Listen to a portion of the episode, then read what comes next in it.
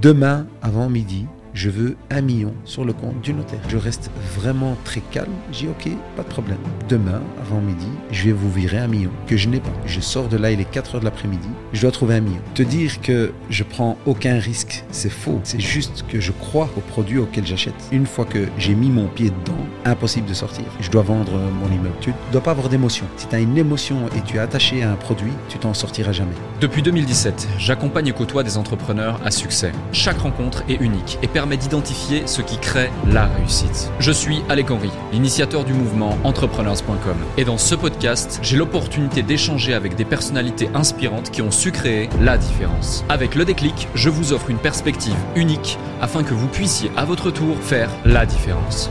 Salut Rachid Salut Alec. Comment tu vas? Ouais, super bien. Ça me fait plaisir de t'avoir ici sur le plateau Bah, du écoute, déclic. Le plaisir est partagé et je te remercie déjà pour ton invitation.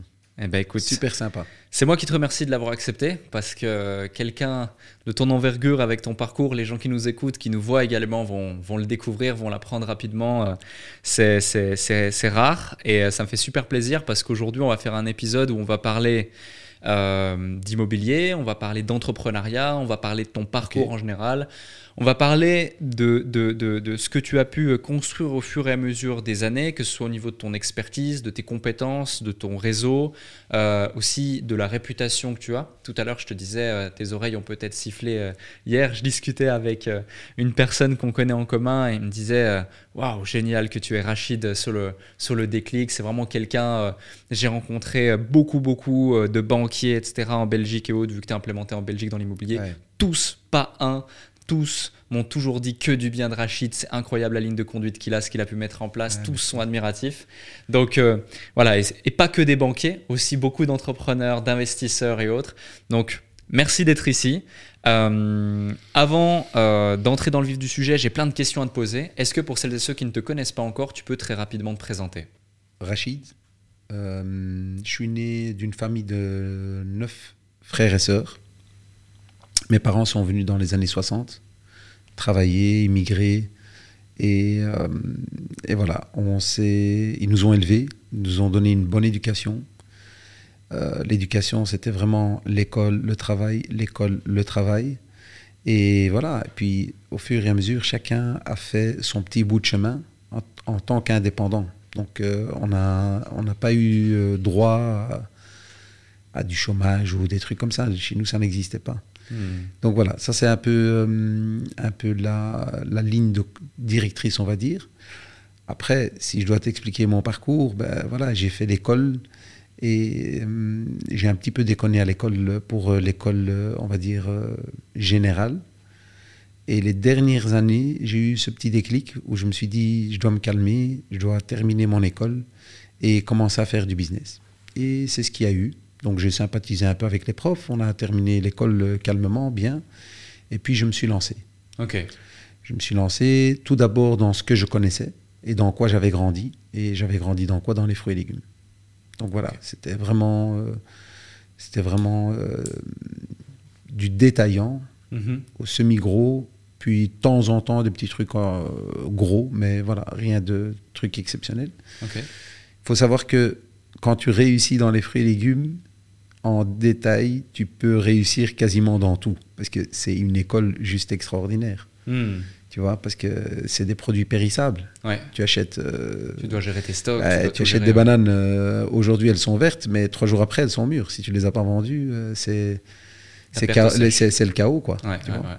Donc voilà, il y avait cette maîtrise-là qu'on avait un petit peu. Et puis tout doucement, j'ai repris une petite affaire. Et en reprenant cette affaire, c'était d'abord euh, un ami qui m'avait demandé de relever son magasin parce qu'il était en perte sèche.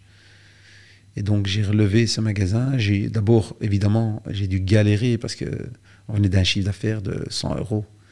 Et moi, je devais passer toute ma journée pour faire ce chiffre d'affaires de 100 ou 150 euros, mais avec le temps, tu vois, essayer d'augmenter ce chiffre et exploser. Alors oui, je l'ai fait. Ça m'a pris une petite, petite année. Puis euh, de 100, on est passé à 5000 par jour, tu vois. Hmm.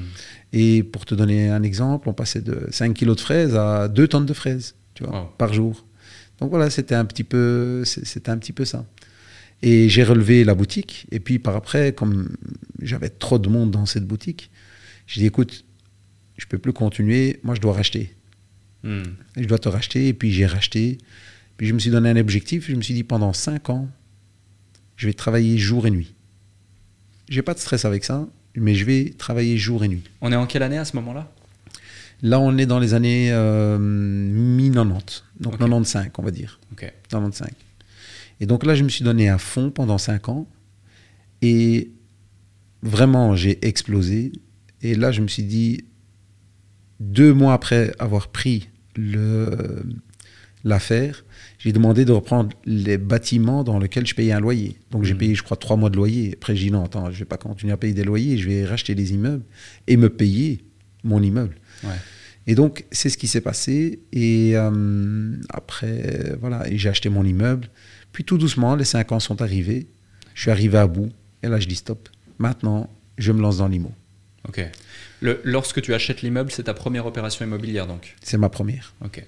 Ma première, euh, c'était une grosse, c'était une grosse. Pour moi, c'était une grosse euh, transaction. On parlait de peut-être 250 000 euros. Hmm. Mais pour moi, c'était une grosse, euh, une grosse histoire. Ouais, ouais, ouais.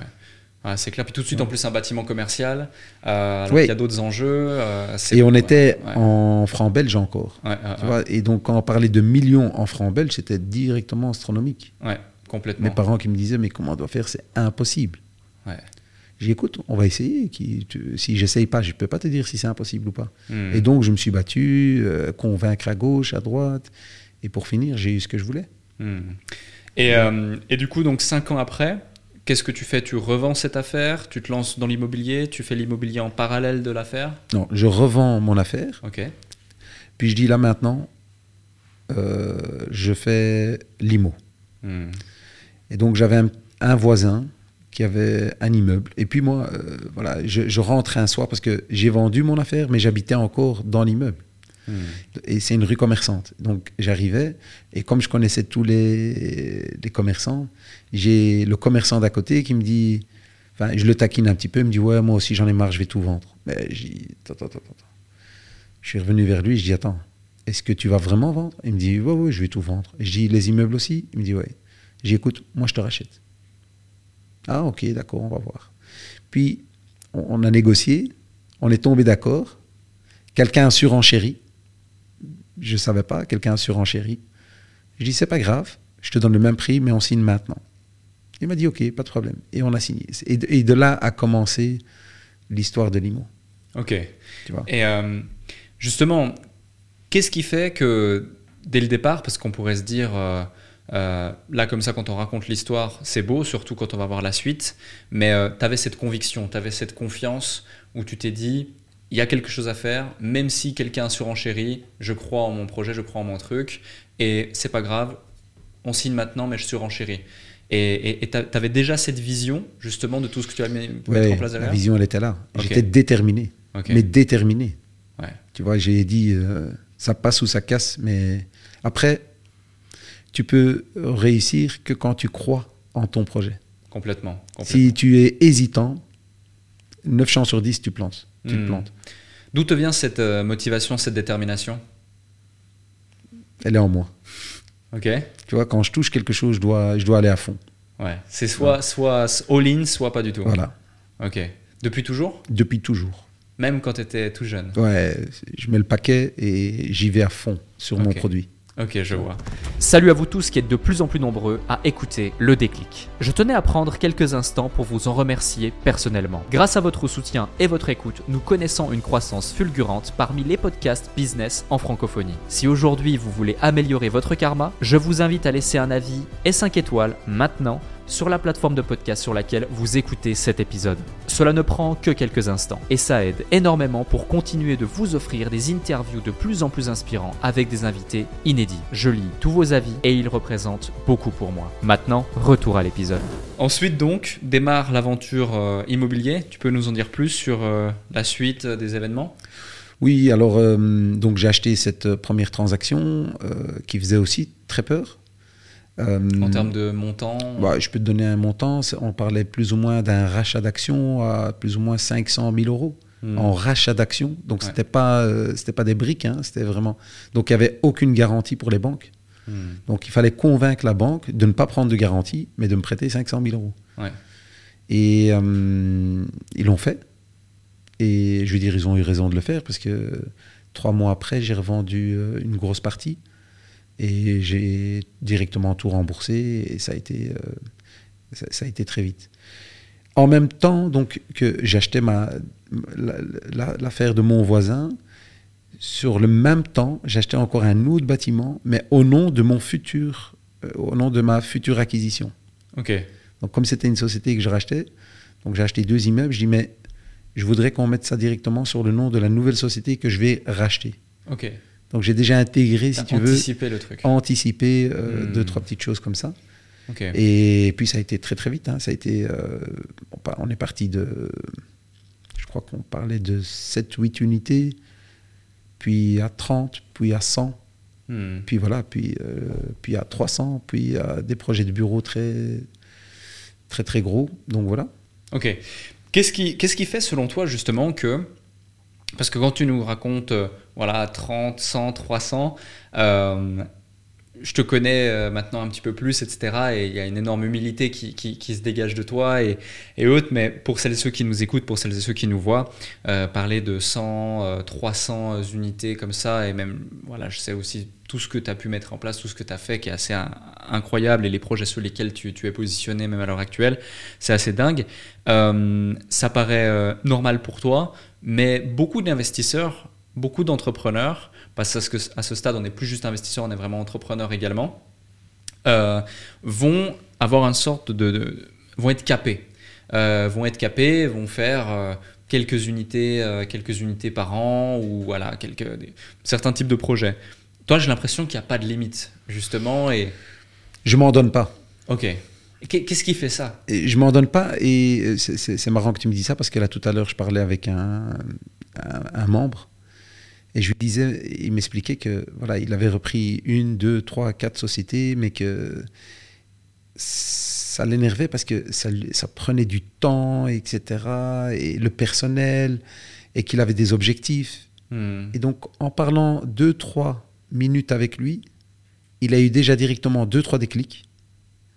Et il s'est remis en question. Tu vois, il s'est Ouais. remis en question parce que tu prends des raccourcis. Et donc, si tu veux, nous, on se donne des limites. Hmm. On se dit, voilà, on capte et je bouge pas. Non, non, non, moi, je bouge pas. Je dis non. Jamais on refuse d'étudier un dossier. Hmm. Alors, si tu n'es pas capable de le faire, étudie-le, ça te coûte rien, parce que quand tu vas l'étudier, tu vas apprendre beaucoup de choses. Et donc, j'ai passé mon temps aussi à étudier des dossiers que je n'ai pas fait, mais qui m'ont appris euh, beaucoup de choses. Ouais. Et savoir aussi s'adapter avec la personne qui te le présente. Hmm. À présent, et savoir te, te positionner avec les gens que tu, te, que tu rencontres. Ouais. Tu vois Donc, tout ça, c'est c'est vraiment très subtil, mais c'est important. De voir un peu comment les gens réagissent Hmm. quand ils te proposent quelque chose. Parce que quand les gens te proposent quelque chose, tu es obligé de dire je suis là. Ouais. Si tu n'es pas là, on ne te présente pas. Ouais. Donc si on te présente un dossier et que tu le regardes et que tu dis non, ça ne m'intéresse pas, une fois, deux fois, trois fois, dans sa tête, je perds mon temps. Hmm. Donc c'est vraiment important d'étudier chaque dossier. En même temps que tu l'étudies, rentre, si tu veux, tout le système de revente Hmm. automatiquement. Ouais. Et donc, ça doit être, euh, euh, un automatisme. Ouais, je vois. On va en reparler justement de cette place du réseau, de la négociation, euh, des relations interpersonnelles, des relations humaines et, et cette compréhension de, l'autre finalement que tu as su développer au fur et à mesure du temps et qui fait que j'imagine ça t'a, de par aussi ton audace, etc., et ta maîtrise des, opportunités, le, fait que tu as les yeux ouverts sur, euh, sur le monde et sur les opportunités, tu as su les saisir. Euh, revenons un peu dans le passé, là où justement tu as ce tu es dans les fruits et légumes et tu prends ce commerce qui au début fait quasiment pas de chiffre d'affaires, tu parles de 100 euros par jour, Ouais. puis tu vas au fur et à mesure monter de plus en plus de chiffre d'affaires, les échelons, etc., jusqu'à 5000 euros par jour, voire même euh, plus derrière par la suite, etc. Comment tu t'y prends globalement? Parce qu'au départ, tu n'as pas de ressources, euh, tu dois compter que sur toi-même, tu n'as, j'imagine, pas forcément d'équipe, ou après tu vas structurer des équipes. Euh, à l'époque, il n'y a pas euh, Facebook Ads, les réseaux sociaux, etc. comment concrètement sur le terrain tu t'y prends? Quelles sont les, les, les, difficultés auxquelles tu as fait face? Et qu'est-ce qui fait que tu as tenu malgré tout? Alors, dans les fruits et légumes, ce qui était compliqué, c'est c'est euh, donc je vais dire euh, mon ami qui, qui m'avait mis dans le magasin. C'était un magasin où on pouvait pas toucher les fruits et légumes. Donc quand tu venais, tu devais attendre ton tour et on te servait. Hmm. Donc j'avais des gens qui étaient qui étaient dans la file, mais comme je prenais trop de temps avec le premier client, eh ben, il dit tu sais quoi, moi je pars, j'ai pas le temps. Puis j'ai dû m'adapter, prendre une deuxième personne, troisième, quatrième, cinquième personne et donc, on a dû structurer ça vraiment, mais vraiment sur le tas. Hein. En fait, tu n'as pas le temps. Tu n'as pas le temps. Il faut savoir, je me levais des fois à 2 heures du matin pour aller dormir à 10 heures du soir. Tu vois Et comme je dis toujours, quand j'avais congé, le jour de mon congé, c'était quand je travaillais 8 heures. Ok. Donc euh, voilà, c'était quand même assez pénible, mais je ne regrette rien parce que j'ai beaucoup appris, beaucoup. Euh, c'est vraiment une bonne école. Ouais. Une très très bonne école. Et euh, tu dis j'ai beaucoup appris. Qu'est-ce que tu as appris en particulier qui t'a servi après dans le monde de l'immobilier par exemple? Alors, un exemple concret. Je vais chez un fournisseur et comme si tu veux, chez tous nos fournisseurs, on prenait des fruits et légumes et bon, ils te livrent. Et puis tu as 30 jours fin de mois pour payer. Mhm. Mais des fois, ça arrivait que tu ne payais pas 30 jours, tu payais peut-être 45 jours. Tu vois, ça, arrive. Et il y a un fournisseur, un jour, il m'interpelle parce qu'il me voit qu'au 30e jour, je n'achète pas chez lui. Hmm.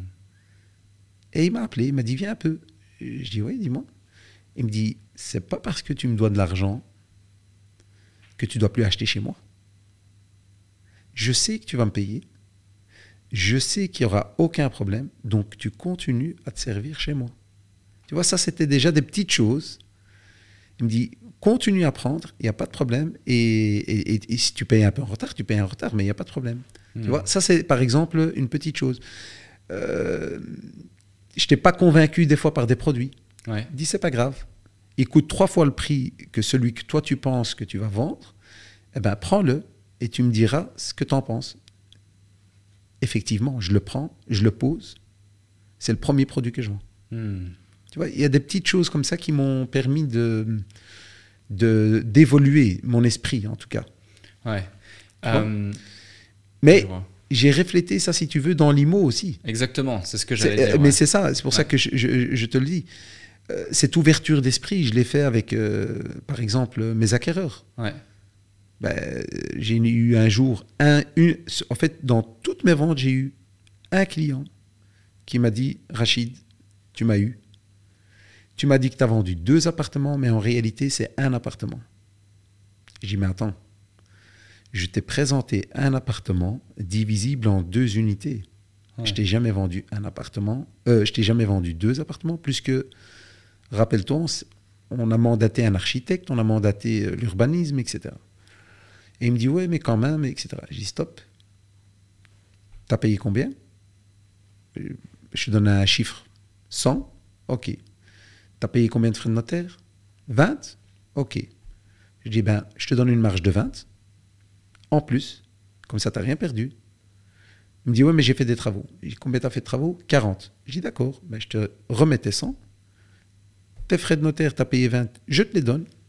Je te donne 20 de marge. Et si tu as fait des travaux, je les paye aussi. Une condition, c'est qu'on clôture ça maintenant.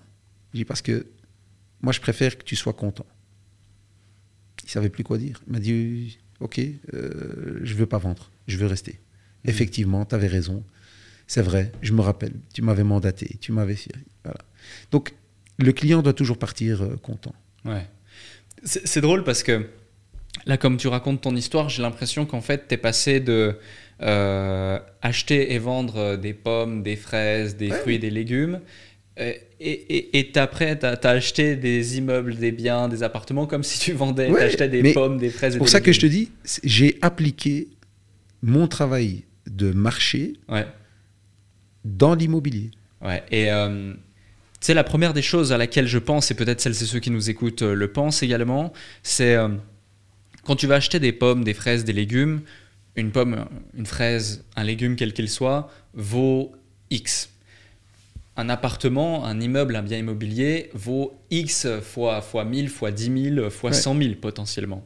Est-ce que tu as jamais eu euh, peur parfois, plus la somme euh, augmentait, plus le risque augmentait Qu'est-ce qui fait que tu es, peut-être détaché justement de, de, de l'argent, de ce score, de ce chiffre, où tu as une telle maîtrise en amont de la chose et une conviction sur le fait que euh, tu prends quasi aucun risque car tu maîtrises ton sujet, qui fait que ça te permettait d'avancer? D'où ça vient ça? Te dire que je prends aucun risque, c'est faux. Mhm. C'est juste que je crois aux produits auxquels j'achète. Ouais.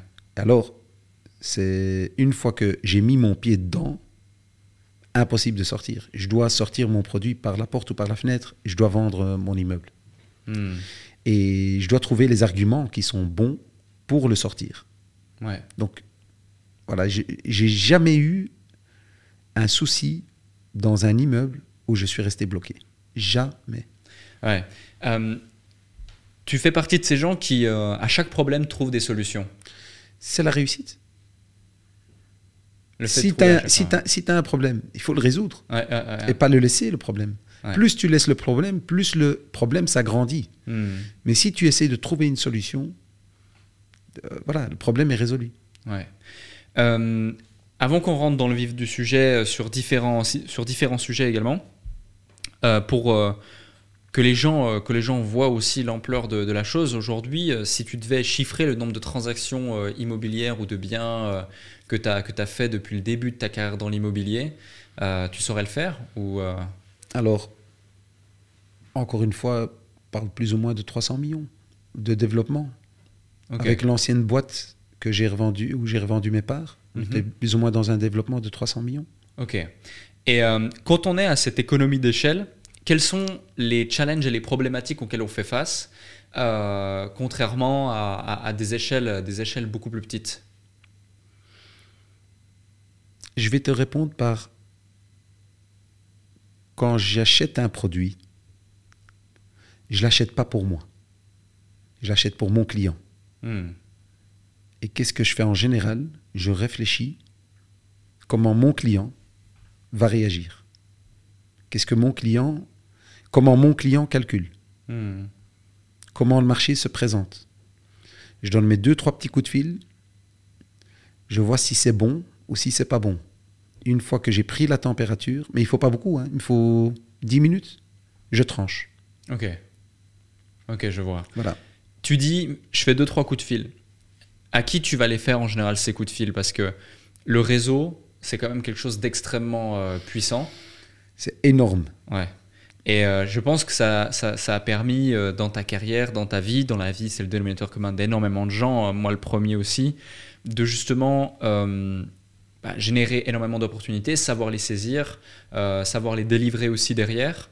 Euh, quelle, est la, quelle est la place du réseau pour toi dans, dans, dans ton succès et comment tu as fait pour le développer en partant de, de zéro, encore une fois, pour le rappeler à ceux qui nous écoutent? Alors dans l'immobilier, encore une fois, il n'y a que la droiture qui fonctionne. Hmm. Tu es directement blacklisté.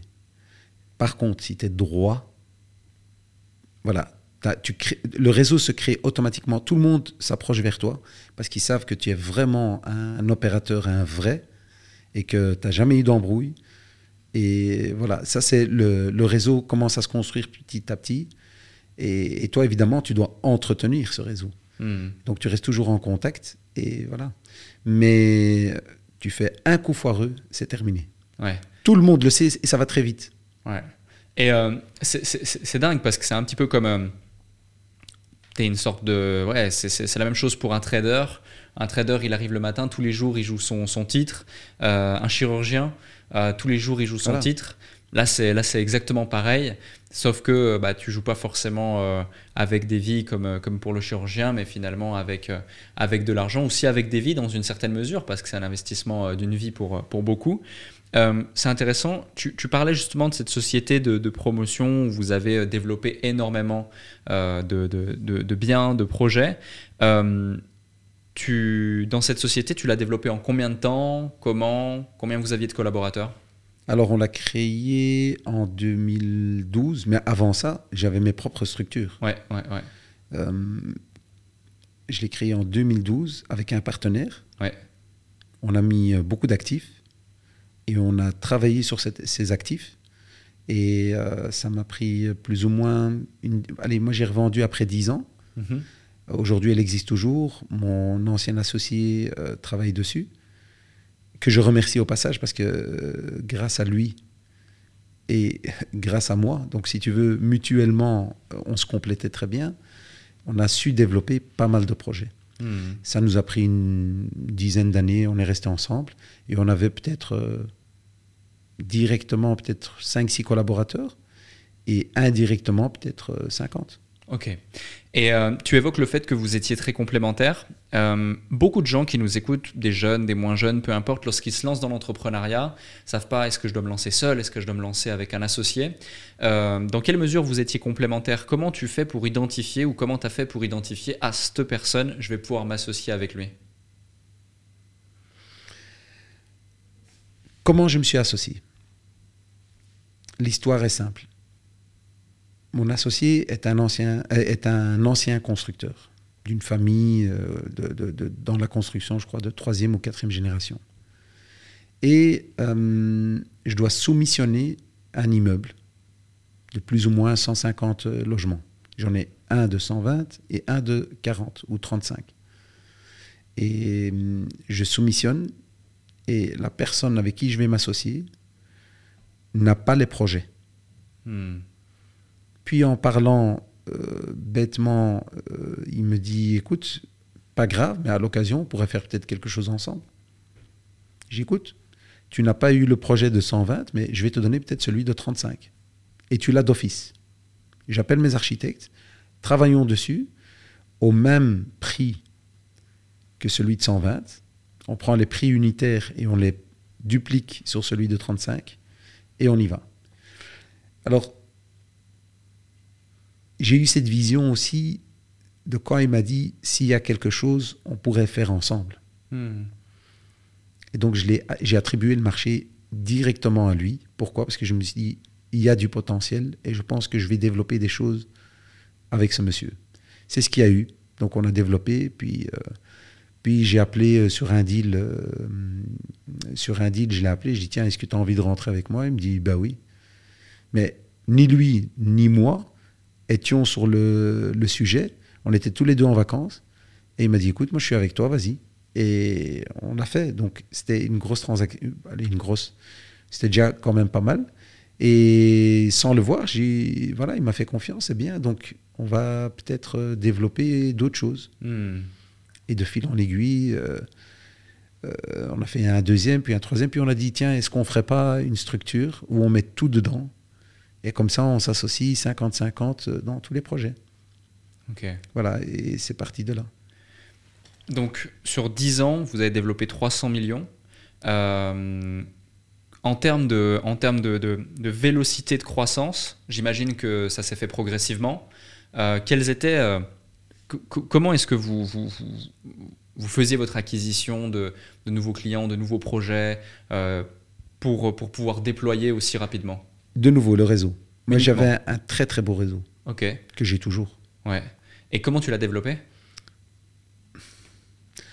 Franchement, j'ai été, euh, j'entretiens ce réseau depuis le premier jour. Alors, il y a des, évidemment, les gens se posent des questions des fois.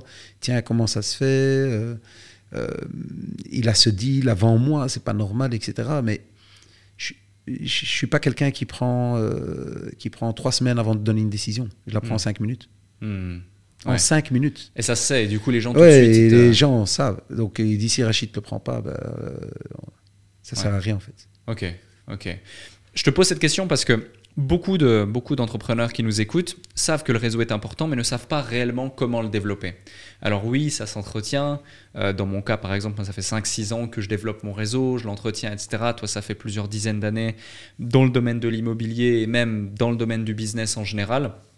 Mais est-ce que tu aurais, c'est quoi, ce serait, c'est quoi tes meilleurs conseils, tes meilleurs tips pour développer, entretenir son réseau à long terme et de qualité? Alec, la droiture n'a pas de prix. Après, mon réseau, je l'ai aussi créé, euh, pas sur des sujets faciles. Mhm. Tu vois Et donc, on me donnait des fois des projets qui n'étaient pas faciles à gérer. Et où je faisais. Euh, voilà, je faisais des miracles, on va dire ça comme ça. Mhm. Euh, et c'est comme ça que les gens ont dit Waouh, il a quand même réussi à le sortir alors qu'on a tout essayé. Ça n'allait pas. Donc, on va lui proposer autre chose. Hmm. Et puis, de fil en aiguille, on te propose des plus belles choses. Mais quand je dis plus belles, c'est aussi des fois des très gros montants. Hmm. Et c'est un. Alors, je vais dire ça très vulgairement c'est chaque fois un zéro en plus ou un zéro en moins. Mais le travail restait le même. Hmm. Et ça, j'ai aussi appris euh, dans l'immobilier. J'avais un projet, par exemple, de 5 unités. J'allais voir un promoteur. Il me dit non. Il dit il faut minimum 50 unités.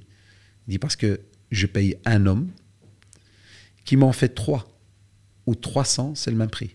Hmm. Donc j'ai appris à ne plus aller sur des petits projets. J'ai commencé à étudier des gros projets où on savait optimiser et où il y avait de la très belle rentabilité. Tu vois? Et le réseau, après, voilà, il y a toujours des petits events. Euh, tu dois être présent. Euh, hmm. Je suis toujours là. Voilà. Euh, quel est le, comment fonctionne le marché? Est-ce que tu entends, est-ce que entends qu'il y a des petites choses sur le marché? Ah, j'ai peut-être un immeuble pour toi, mais je dois d'abord voir encore avec le propriétaire. Mais je te reviens. Hmm. Et donc trois jours après, je rappelle, même s'il y a rien, je rappelle. Comment ça va? On boit un verre, on discute. Au fait, est-ce que tu avais eu ton propriétaire? Parce que tu m'avais dit ah ouais, non, ça se fait pas, ou ça se fait. Hmm. Voilà, et de fil en aiguille, tu, tu entretiens une relation avec les gens euh, pour, euh, pour qu'on puisse ne pas t'oublier. Ouais, je vois. Je vois. Euh, ouais, c'est super intéressant, justement, cette, cette notion. Et je vois aussi depuis un certain temps que tu as à cœur de motiver, d'aider, de partager. je vois, on était à Casablanca ensemble il y a de ça quelques mois. tu avais co-organiser aussi le, le meet, and, euh, meet and greet, c'est ça que c'est voilà. Euh, où euh, justement les, les, les, personnes qui te suivent sur les réseaux, qui suivent sur les réseaux peuvent venir. Et c'est quelque chose qui, qui, voilà, ça te tient à cœur, ça se voit. Qu'est-ce qui, comment dirais-je, comment poser cette question? En gros, aujourd'hui, les barrières à l'entrée, à l'entrepreneuriat, en tout cas selon ma perception, euh, ne sont plus celles qu'elles étaient euh, dans le passé. Aujourd'hui, tout le monde euh, peut entreprendre, celui qui se donne les moyens peut réussir beaucoup plus facilement et beaucoup plus rapidement que dans le passé. Même en, partant, même en partant de zéro, grâce au digital notamment. Qu'est-ce que tu donnes comme conseil à la génération future, mais pas que, également à tous les entrepreneurs qui veulent démarrer, qui veulent se lancer, euh, pour justement aller atteindre leurs objectifs malgré les difficultés, malgré le fait qu'ils puissent se dire ah moi comparé à ci ou à ça parce que beaucoup de gens se comparent à cause des réseaux. Tu sais, j'ai pas mal d'appels, euh, des gens qui me contactent juste pour euh, pour essayer de comprendre. Hmm. Les gens sont voilà, il y a toujours le si. Je dis, mais si tu laisses le si, tu vas aller nulle part. Hmm. Si tu as envie de te réveiller à 8 h du matin et de rentrer à 4 h 30 de l'après-midi et de rentrer à la maison, ben, voilà, c'est une drogue au fait. Tu te réveilles le matin, boum, tu vas travailler, tu rentres, allez, le, lendemain, la même chose, et ainsi de suite. Mais maintenant, si tu as envie d'entreprendre, arrête de dire et si je me plante? Hmm. Admettons que tu te plantes. Tu es en bas de l'échelle. Tu sais pas tomber plus bas c'est pas que tu viens d'une famille très riche et où tu, tu, vas descendre la montagne. Non. Tu es, en bas et tu dois essayer de grimper. Au hmm. pire, tu vas redescendre d'un échelon, deux échelons, mais à force de, le faire, tu vas apprendre. Hmm. Et au fur et à mesure, si tu as vraiment l'envie, tu vas y arriver. Ouais, ouais complètement. complètement. Je voyais t'en parler dans une interview justement de ce, de, de, de, ce phénomène, par exemple, des logements sociaux, qui fait que les gens après restent un peu, euh, tu vois, tasse ou euh, pas sans tasse, mais euh, se, se, créer une sorte de zone de confort dans l'inconfort et du coup vont pas se donner les moyens de sortir de, cette situation et de créer un tremplin, un levier justement pour ça. C'est lié à quoi selon toi? Le fait que certaines personnes, malgré une sorte de motivation perçue qu'ils ont, euh, bah, ne sont pas prêts à faire les efforts pour et donc sortir d'une situation qui est inconfortable pour eux à l'heure actuelle? Alors, le logement social est une aide, est un tremplin, mais n'est pas un entretien. Le logement, social, euh, le logement social, en fait, c'est un entretien à la pauvreté. Tout simplement. Si tu veux rester dedans, ben, tu, tu, te réveilles le matin, tu côtoies des entrepreneurs, tu deviendras forcément un jour ou l'autre entrepreneur. Mmh. Mais tu côtoies des gens qui sont dans le social, mais tu resteras toujours, toujours euh, à pleurnicher et voilà, tu, tu vas jamais développer ton esprit, c'est pas possible. Et c'est pour ça que je dis, il faut sortir de là. Mmh. Alors, il y a des gens qui en ont besoin. Je ne discute pas. Évidemment, c'est pour eux que c'est fait, mmh. mais pas pour les jeunes. Je vise, moi, les jeunes. Tu sais, tu as des gens de 22, 23 ans qui sont encore chez leurs parents. Mais c'est triste même pour leurs parents. Ils doivent sortir de là, développer et aider leurs parents à sortir de là. C'est un tremplin. Hmm. Donc, quand je le disais, c'était pas pour essayer de dénigrer ceux qui habitent dans un logement social. Au contraire, Bien sûr. je veux les sortir de là. Hmm. Je veux vraiment les sortir. S'il y a moyen de les sortir, le plus rapidement possible. Parce qu'ils vont directement voir que, euh, en fait, ils sortent d'une bulle. Ouais. Tu vois? Ils sont dans une bulle et tant qu'ils ne sont pas sortis, ils ne peuvent pas comprendre ce qui se passe à l'extérieur. Complètement d'accord. Et tu évoquais un sujet, la puissance de l'environnement. Si tu es entouré d'entrepreneurs, tu finiras. Tu finiras entrepreneur. Mais si tu es dans un logement social, ça ne va pas. Tu hmm. vois Après, il y a des gens qui ne peuvent pas acquérir un bien, euh, il y a des gens qui ne peuvent pas euh, travailler. Il y a des... Mais ceux-là ont certainement besoin. Tu vois, il y, a, il y a des gens qui, qui, ont un handicap. Euh, ben oui, c'est fait pour ça, hmm. mais pas pour, pas pour un jeune de 20 ans, 22 ans. Moi, je trouve ça triste. C'est un gâchis. Quelqu'un de 20 ans ou 22 ans, surtout par exemple chez nous en Belgique, on a toutes les aides, on a des centres de formation. Si tu veux devenir informaticien, ben, tu prends une, aide, euh, une aide par la région, on, t'aide à devenir informaticien, on t'aide à être chauffeur de camion, on t'aide. Mais ça ne veut pas dire que tu vas être chauffeur de camion, tu vas avoir ton salaire et puis c'est terminé. Non, tu vas être chauffeur de camion, puis tu vas avoir un déclic, tu vas dire, ah, maintenant je vais acheter mon propre camion et je vais sous-traiter et je vais peut-être construire une entreprise de transport. Et donc, chaque fois, comme ça, tu vois. Hmm. Et, mais rester dans ce logement, non. Il faut sortir. Hmm. Et, encore une fois, à Bruxelles, on a toutes les aides possibles, imaginables. Tu vas à l'administration, tu dis voilà, moi j'ai envie de me former dans l'informatique, j'ai envie de me former dans du management. Ok, voilà, on va te donner ce que nous on a. Si tu veux encore aller plus haut, ben alors tu vas dans les écoles un peu plus privées tu te saignes un petit peu, tu travailles les week-ends, tu apprends, et au fur et à mesure, tu, vas t'en sortir. Oui, complètement. Si demain, tu perds tout ce que tu as, tu gardes euh, ton expérience, tes compétences, euh, ton audace, euh, ta, ton énergie, ton feu sacré, mais tu perds tout ce que tu as en termes de ressources financières, tu peux quand même avoir une partie de ton réseau éventuellement. Qu'est-ce que tu mettrais en place? Qu'est-ce que tu ferais? Euh, non, même disons que tu n'as même plus ton réseau. Vraiment, c'est tac. Qu'est-ce que tu mettrais en place? Qu'est-ce que tu ferais pour reconstruire justement et, et, aller chercher du résultat? Je vais le faire comme je l'ai fait le premier jour. Ok. Tu changes pas le processus Je change rien. Ok. Et euh, est-ce que tu penses que les barrières à l'entrée aujourd'hui sont, sont, différentes, ont changé euh, Tu pourrais reproduire ce que tu as fait malgré l'évolution globale, que ce soit. Mais je le produis déjà tous les jours. Ok. Donc je suis toujours dans la même, euh, dans la même stratégie. Chaque jour Chaque jour est un nouveau jour, mais une nouvelle expérience. C'est juste que tu évolues finalement à une autre échelle, mais tu appliques. Avec un peu plus d'expérience. Ouais. Ok. Mais j'apprends tous les jours. D'où, euh, pour ceux qui écoutent euh, d'autres épisodes du déclic, etc., qui ont l'habitude d'en écouter, on a la chance d'avoir une communauté qui est très fidèle et qui en écoute plusieurs, je ressens chez toi une certaine sagesse. Tu es très calme, tu es très posé, tu réponds de manière claire, tac, tac, c'est précis, c'est net, c'est maîtrisé, c'est agréable. Euh, D'où te vient ce, ce tempérament euh, C'est quelque chose que tu as développé avec le temps ou tu l'as toujours été, c'est inné? C'est avec le temps aussi. Parce que plus tu grandis, plus tu t'assagis. Ouais. Et puis, moi, je, je fonctionne aussi à l'instinct.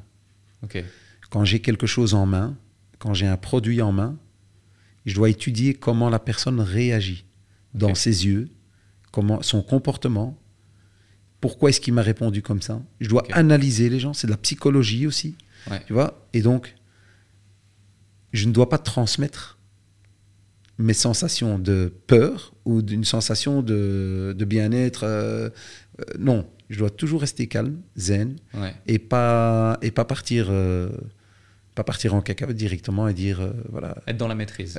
toujours tout maîtriser calmement et voilà Ok, ok, c'est intéressant. Et tu dis je dois comprendre l'autre. C'est alors là-dessus je te rejoins à 100% parce que c'est quel que soit le domaine que tu d'activité que tu as dans l'entrepreneuriat c'est essentiel et même dans la vie en général c'est essentiel. Euh, T'es plutôt autodidacte ou euh, tu d'où est-ce que tu as acquis ces compétences? autodidacte. Terrain, terrain. Homme de terrain, voilà. Dans l'application. tout seul. Euh, mes contacts. Ouais. mais vraiment au jour le jour. Ok. Ça me parle, ça me parle parce que je suis moi aussi euh, quelqu'un d'assez autodidacte euh, qui, euh, qui a appris tout ce que je sais aujourd'hui sur le terrain également, dans une autre échelle, dans une moindre mesure, ça fait moins longtemps, et puis dans des domaines d'activité différents bien sûr. L'avantage, c'est que tu apprends vite. En général, tu apprends une fois parce que tu apprends de tes erreurs ou de choses que tu, que tu mets en place mais que tu n'aurais pas dû mettre en place comme ça, etc. Euh, L'inconvénient, c'est que du coup, bah, tu fais certaines erreurs parce que tu n'as pas quelqu'un qui est là pour te, souffler les réponses ou tu n'as pas lu quelque chose, tu n'as pas suivi une vidéo qui t'explique ceci ou cela. Euh, on voit depuis tout à l'heure voilà, cette sagesse, cette clarté, cette précision, ces résultats euh, que tu as eu dans ton parcours. On va en reparler, mais est-ce que tu peux nous partager quelques-uns de quelques-unes de tes prises de conscience suite à des échecs, des moments un petit peu plus, plus down, euh, ou est-ce que tu perçois pas forcément les échecs comme en étant des échecs, mais plus comme des apprentissages euh, à chaque fois et tu te relèves et tu trouves des solutions. Quelle est ta perception justement de ça? Est-ce qu'il y a des moments où vraiment ça a été très compliqué, au point où presque tu aurais pu abandonner ou, euh, ou te poser de sacrées questions? Je peux pas te répondre à cette question Alex. Ok, je n'ai jamais eu euh, je n'ai jamais eu d'échec ok, et dans comme on dit chez nous dans chaque mal il y a un bien ok, Donc à chaque fois que je disais ah peut-être que je me suis trompé, mais vraiment où je me le disais moi Mhm. dans mon cerveau, je le montrais jamais, mais ça n'a jamais été un échec, jamais. ok, Oui, alors tu te dis tu vas gagner un peu plus et tu as gagné un peu moins, tu as un manque à gagner, mais tu pas un échec. ok. C'est assez rare d'avoir quelqu'un sur toutes ces années qui me dit j'ai jamais eu d'échec. Euh, tu- tu- du coup, tu dis je vois le, le- le bien même dans le mal. Euh, Est-ce que tu as un exemple concret euh, à, nous, à, nous, à nous expliquer? Je vais te donner un exemple. Ouais. On nous a précipité à vendre un sujet. Alors qu'on ne pouvait pas le vendre et qu'on n'avait pas envie de le vendre. Parce qu'on n'était pas, on avait mis une certaine date, et dans cette date, on a dit à partir, je te prends un exemple, septembre, on vend, Mhm. entre nous euh, actionnaires. Et pour finir, il y a quelqu'un qui nous fait une offre au mois de, je pense, février. Elle est anticipée. Et on reçoit cette offre Cinq mois avant. cinq mois avant.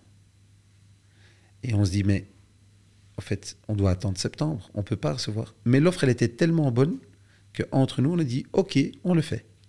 On a eu ce réflexe à trois de dire, on le fait. Mais on l'aurait fait au mois de septembre. Le marché s'est retourné.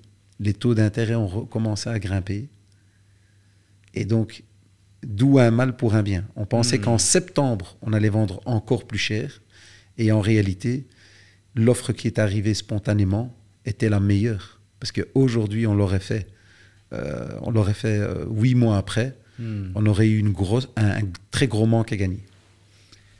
Qu'est-ce qui explique ça? C'est l'instinct, c'est la maîtrise, c'est euh, parce que beaucoup de gens peut-être se diraient non, on a un plan, on le maintient, on, on reste en septembre et c'est comme ça. Finalement, bon voilà. Ça, c'est quand tu es fermé quand t'es fermé d'esprit. Ok, ouais. Mais tu peux pas être fermé.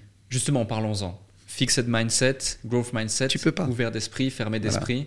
Tu dois, et tu dois pas avoir une, tu dois pas avoir d'émotion. Ouais. Si tu as une émotion et tu es attaché à un produit, euh, tu t'en sortiras jamais. Hmm. Tu vois, tu t'en sortiras jamais. Et je prends toujours l'exemple du poteau. Tu sais, tu as envie de grimper sur ce poteau, et puis une fois que tu es en haut, tu es fatigué. Et tu lâches un petit peu et tu glisses. Et puis tu dis, allez, non, je, je dois continuer. Et tu remontes. Tu es fatigué, tu redescends. Tu vois, tu dois lâcher ce poteau, et, et voilà, tu, il faut pas, tu, tu dois pas rester attaché. Tu dois lâcher. J'ai une proposition, j'ai une belle offre, elle me convient, elle correspond, je lâche. Ouais, la, la plupart des entrepreneurs ont justement un attachement émotionnel soit à leur entreprise, soit à leurs objectifs, et vont corréler les résultats et les performances qu'ils vont réussir à avoir dans leur business au quotidien ou trimestriellement, annuellement, peu importe, à limite leur identité. Et donc si euh, ils n'ont pas les objectifs qu'ils désirent avoir, leur identité va en prendre un coup, leur ego aussi, etc. Et ils vont se dire ah j'ai pas les résultats que je veux, je, je suis euh, je suis moins bien, etc. Machin, etc. À cause justement de cet attachement émotionnel. Quels sont les conseils que tu donnerais à un individu pour se détacher émotionnellement, concrètement Parce que pour certains, peut-être qui nous écoutent, peuvent se dire ouais, bah, c'est facile à dire, mais difficile à faire parce que si, parce que ça. Et on trouve souvent d'innombrables excuses à ce propos. Mieux vaut un sûr que deux peut-être. Hmm. Tu vois, vraiment, moi quand je reçois une offre, elle est peut-être pas atteinte à mon objectif, mais je sais que j'ai un gain, je sais que j'ai gagné, je passe à autre chose. Ok. Tout de suite. Parce que je sais pas de quoi est fait demain. Ouais, ouais, ouais. Et donc, moi je veux aujourd'hui. Est-ce que j'ai une marge? Oui, j'ai une marge.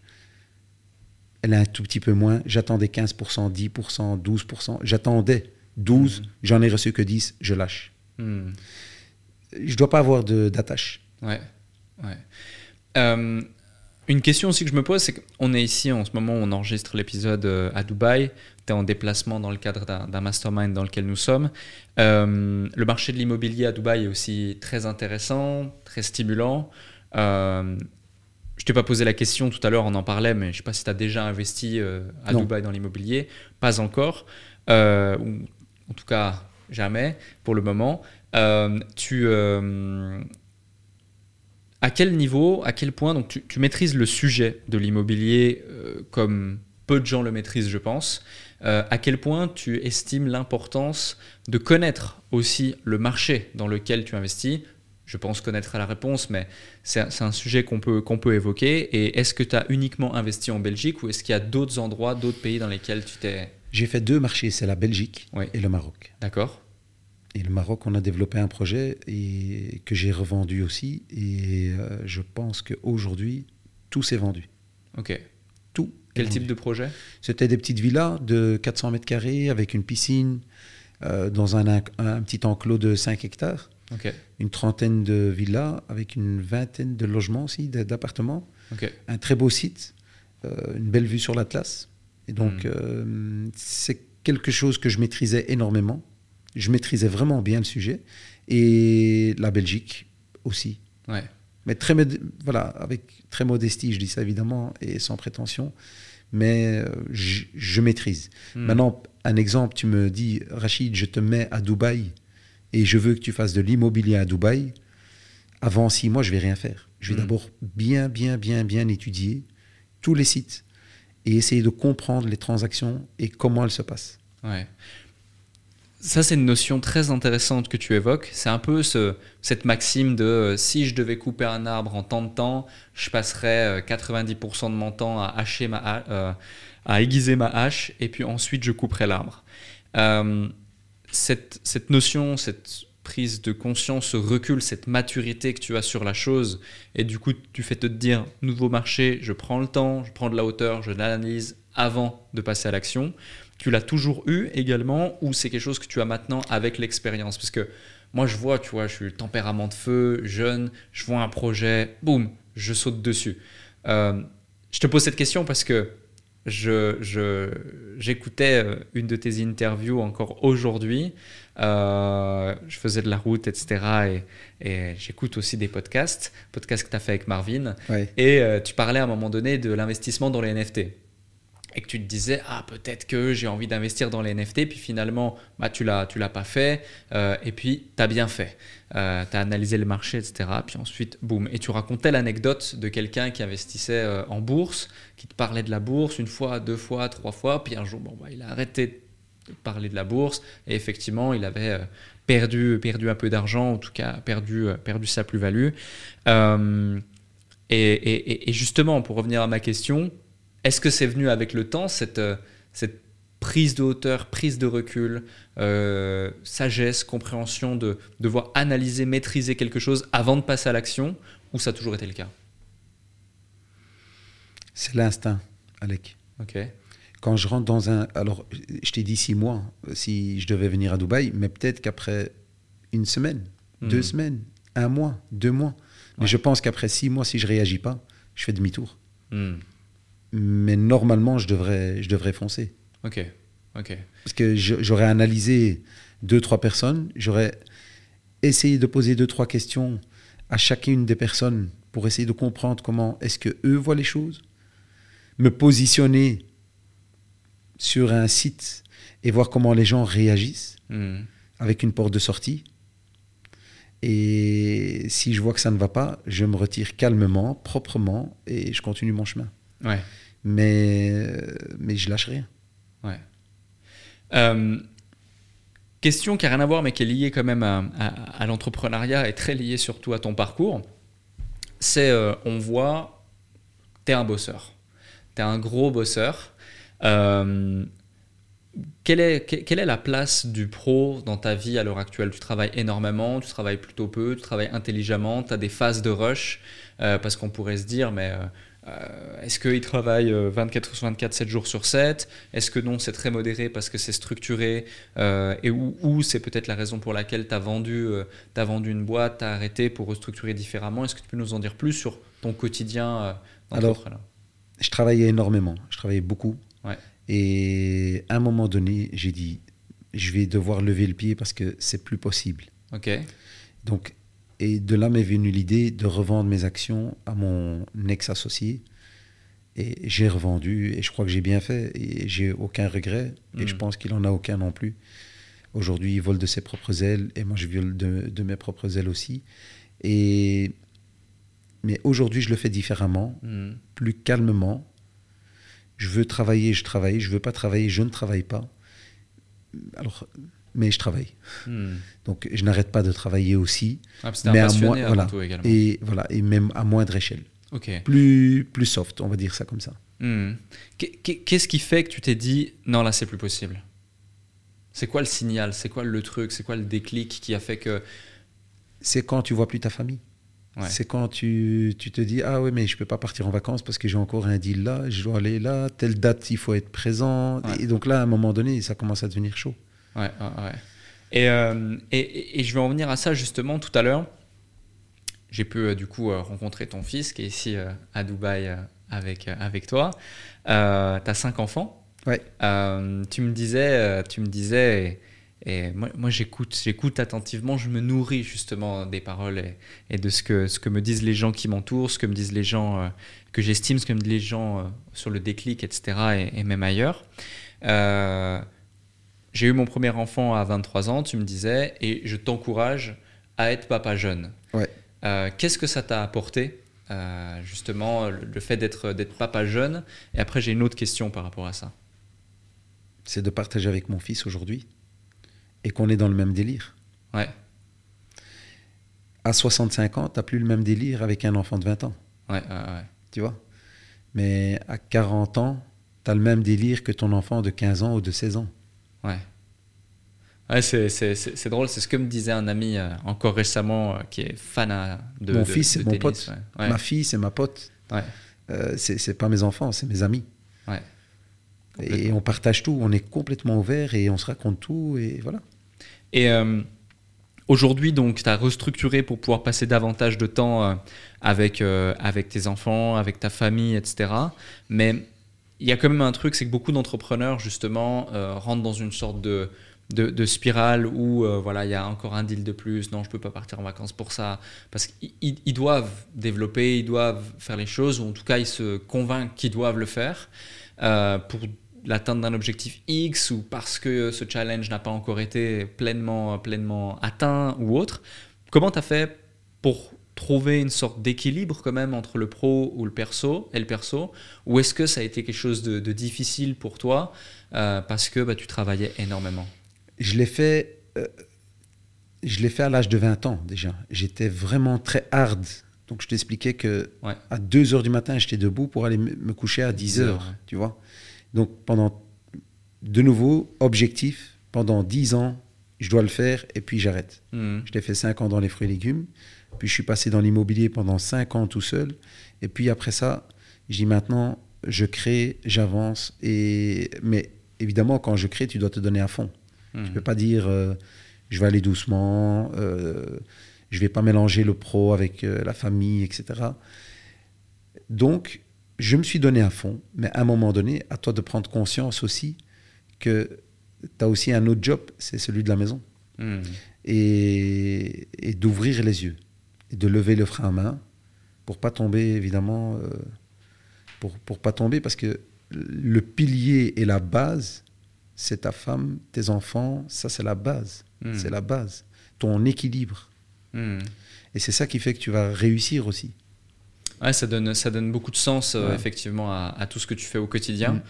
Euh, Il y a d'autres choses dans ta vie qui, qui, qui, qui apportent du sens à tout ce que tu fais. Quel est le but de tout ce que tu fais finalement? Est-ce que c'est uniquement ça ou est-ce qu'il y a d'autres choses qui te stimulent particulièrement Ce qui me stimule, c'est de réussir. Ok. Un deal Ok. compliqué, Pourquoi Pourquoi Qu'est-ce qui te, qu'est-ce que ça génère quand euh, euh, d'avoir la solution. Ok. Tu vois, d'avoir la solution, tac, j'ai l'idée, j'ai, on m'a proposé, je sais boucler, voilà, c'est le top. Hmm. Je, suis, je suis bien. Est-ce que euh, tu peux nous raconter une anecdote où tu te positionnes sur un deal et, euh, et, et c'est un deal limite que personne ne veut ou personne ne trouve de solution potentielle ou, euh, et, et toi tu trouves le truc et ça fait toute la différence Alors, je vais te reprendre le deal avec qui on était justement euh, trois actionnaires. Ouais, Personne ne le veut. ok. Et je me positionne sur le deal. Le problème, c'est que je me positionne sur le deal avec un développeur hors pair.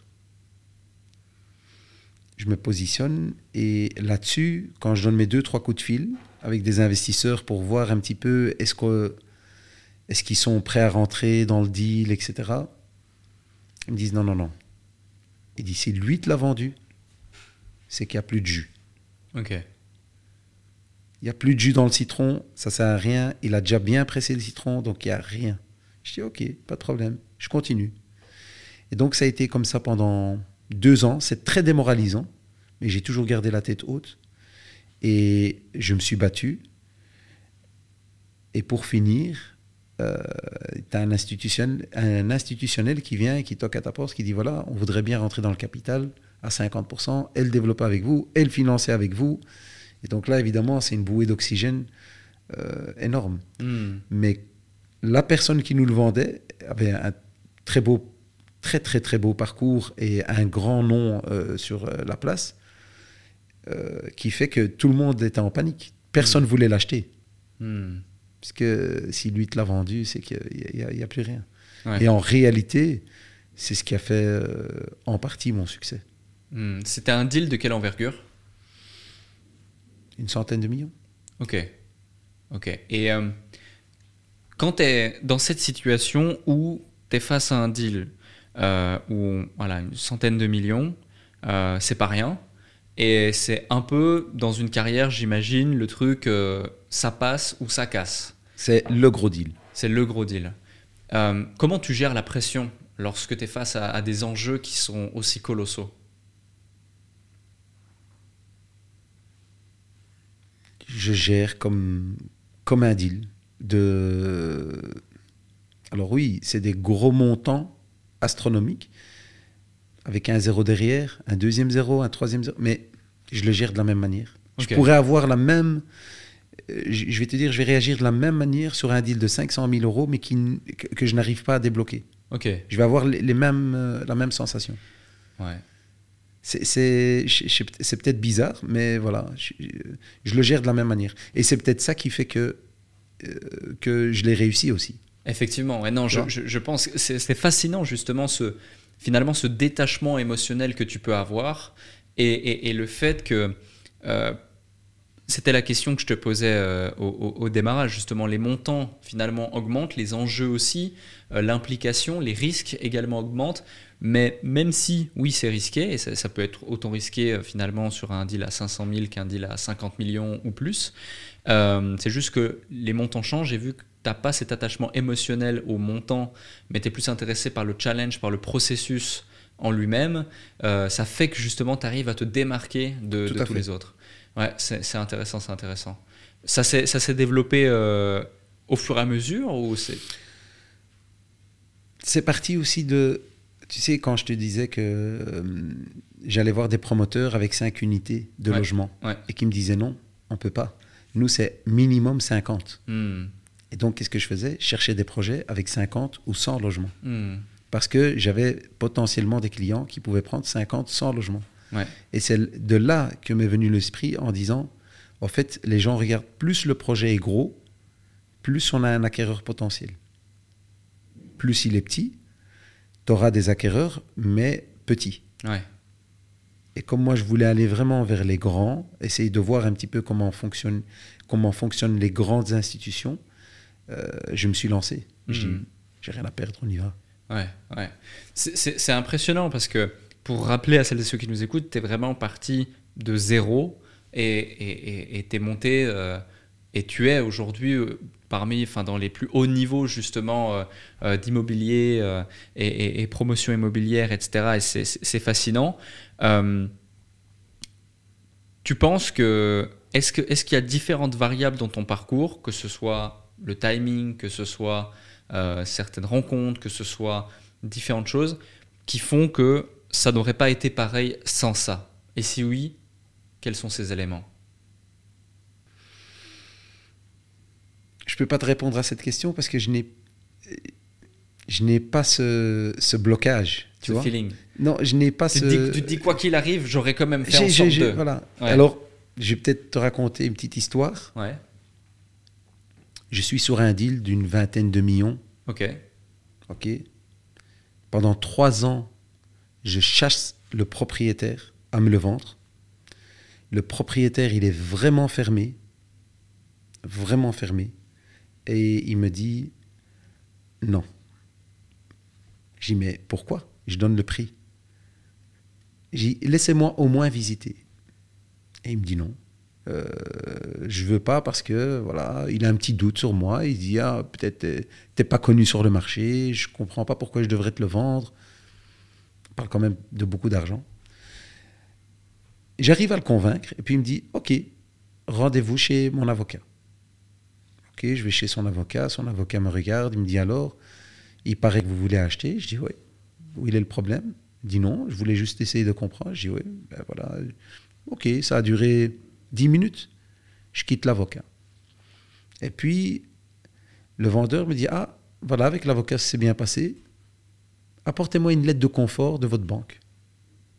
Je dis, ok, j'appelle ma banque, je dis, tiens, est-ce que ça existe une lettre de confort? Il dit, oui, je vous l'envoie. Et il m'envoie la lettre de confort que je lui transmets.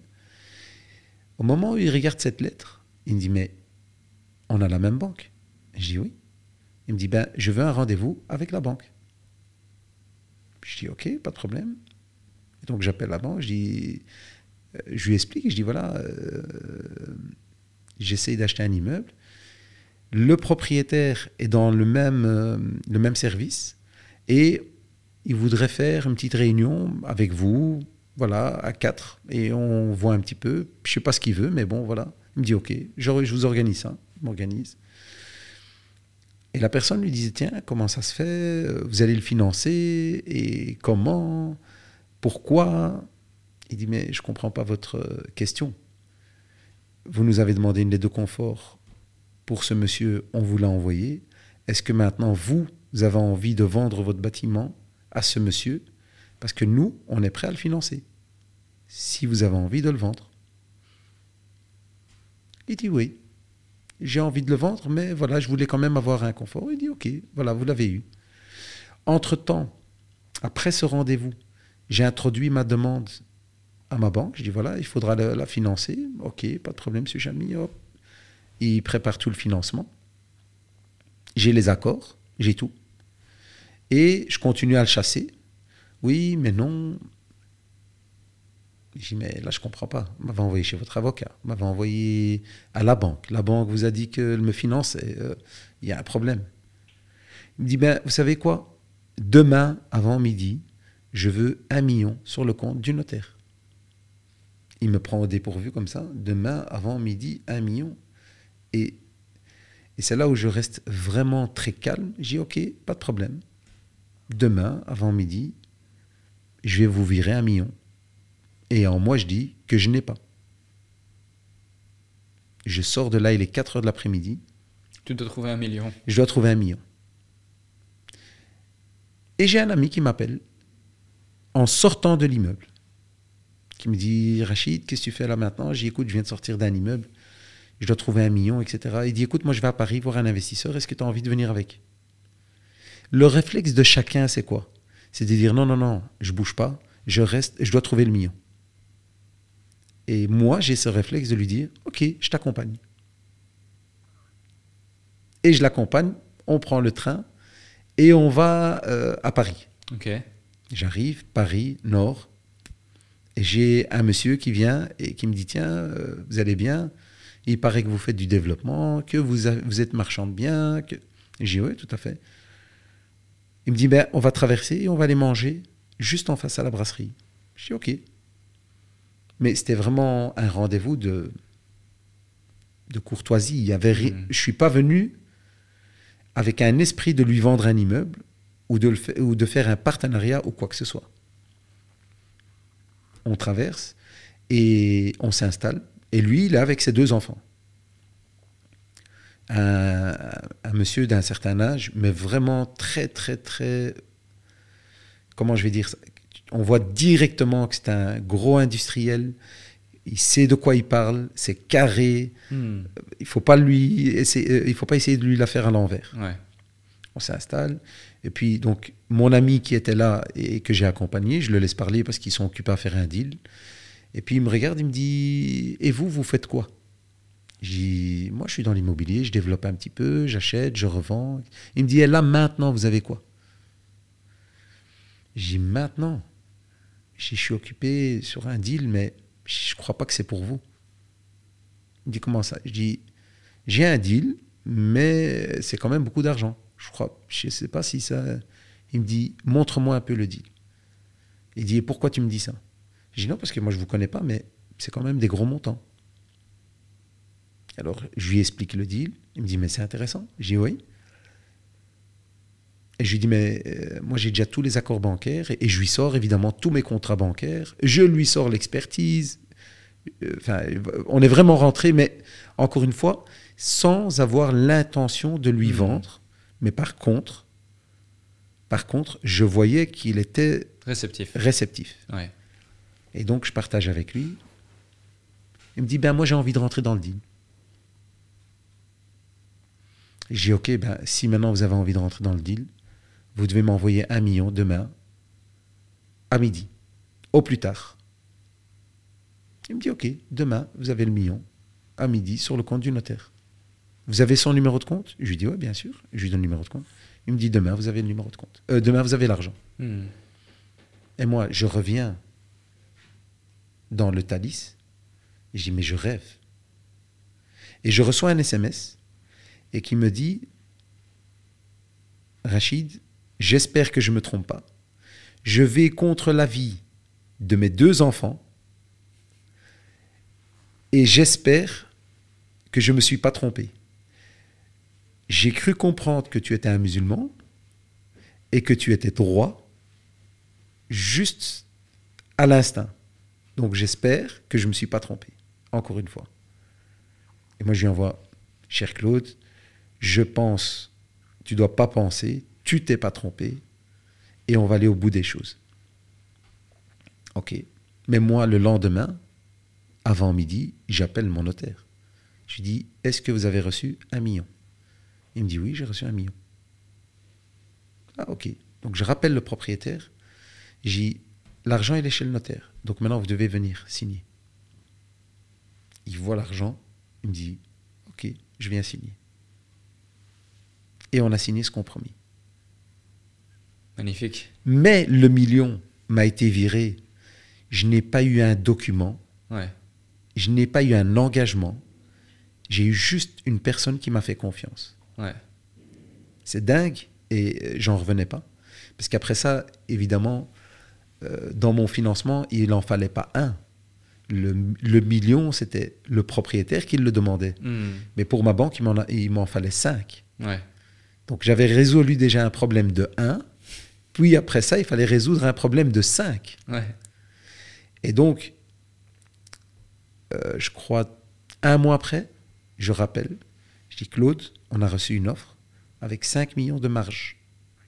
Qu'est-ce qu'on fait? Il me dit Tu bouges pas et tu ne vends pas. Je dis Ok, j'attends. Trois mois après, il me dit Voilà, Rachid, moi je veux garder l'immeuble. Dis-moi ce que je dois te payer pour ta sortie. Je dis, Ben, rien. Tu m'as fait confiance, donc je veux, veux rien. Non, non, non, non, non, tu dois me dire. Ben non, Claude, je veux rien. Tu m'as fait cette la, confiance n'a pas de prix. Donc on est tombé d'accord sur un petit montant et la transaction est passée. Et donc avant qu'elle passe, il a dû m'envoyer encore 5 millions. Hmm. Encore une fois, sans un document, sans une signature, sans une garantie. Il m'a envoyé de nouveau ces 5 millions. Des chiffres que je n'avais jamais vus, qui arrivent sur mes comptes. Tu vois? Ouais. Et donc voilà, la transaction s'est bien passée. Et aujourd'hui, il occupe l'immeuble. Bah, il a une septantaine de locataires avec 5000 mètres carrés de bureau, superbe emplacement, superbe rendement. Et on a gardé des liens et on s'entend super bien. Ces enfants qui m'ont dit, voilà, on ne pensait pas, parce que en réalité, la personne qui m'a pris, euh, qui me l'a présenté, lui a eu des problèmes parce qu'il n'a pas respecté ses engagements. Hmm. Et donc, mais avec moi, tout a été respecté et aujourd'hui, il occupe cet immeuble. Mm. Et il est super content, mais c'est une histoire que c'est pour t'expliquer aussi que j'ai été au bout des choses. Ouais. Ouais. Il m'a dit un million demain. J'ai pas dit au propriétaire, tu n'auras pas l'argent. J'ai dit demain, tu auras un million sur le compte du notaire. Hmm. Et je me suis battu pour l'avoir.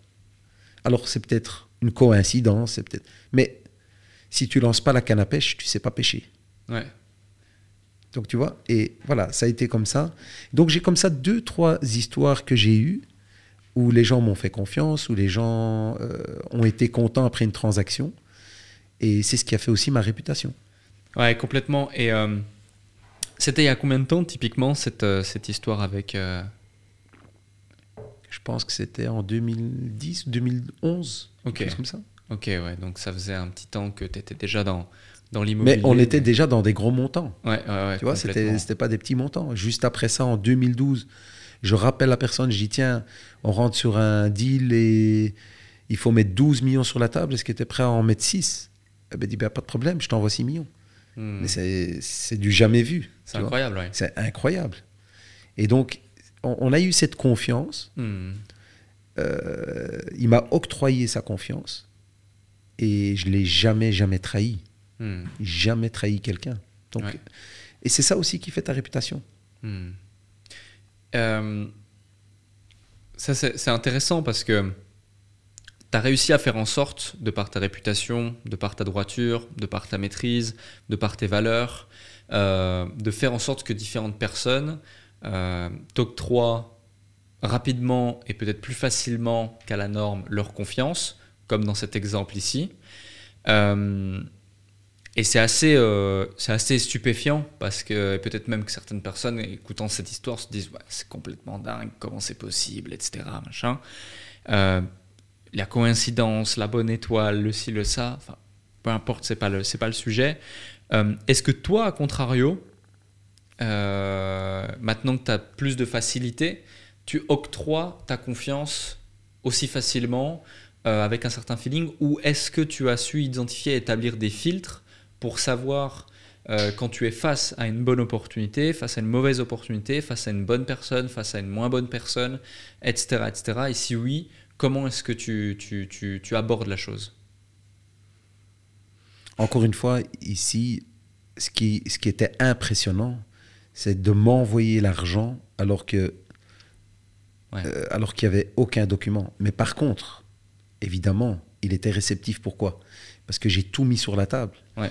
Tu sais, il y avait la banque qui m'en avait octroyé 20 et lui il devait en mettre un. Hmm. Donc j'avais déjà un contrat signé par ma banque.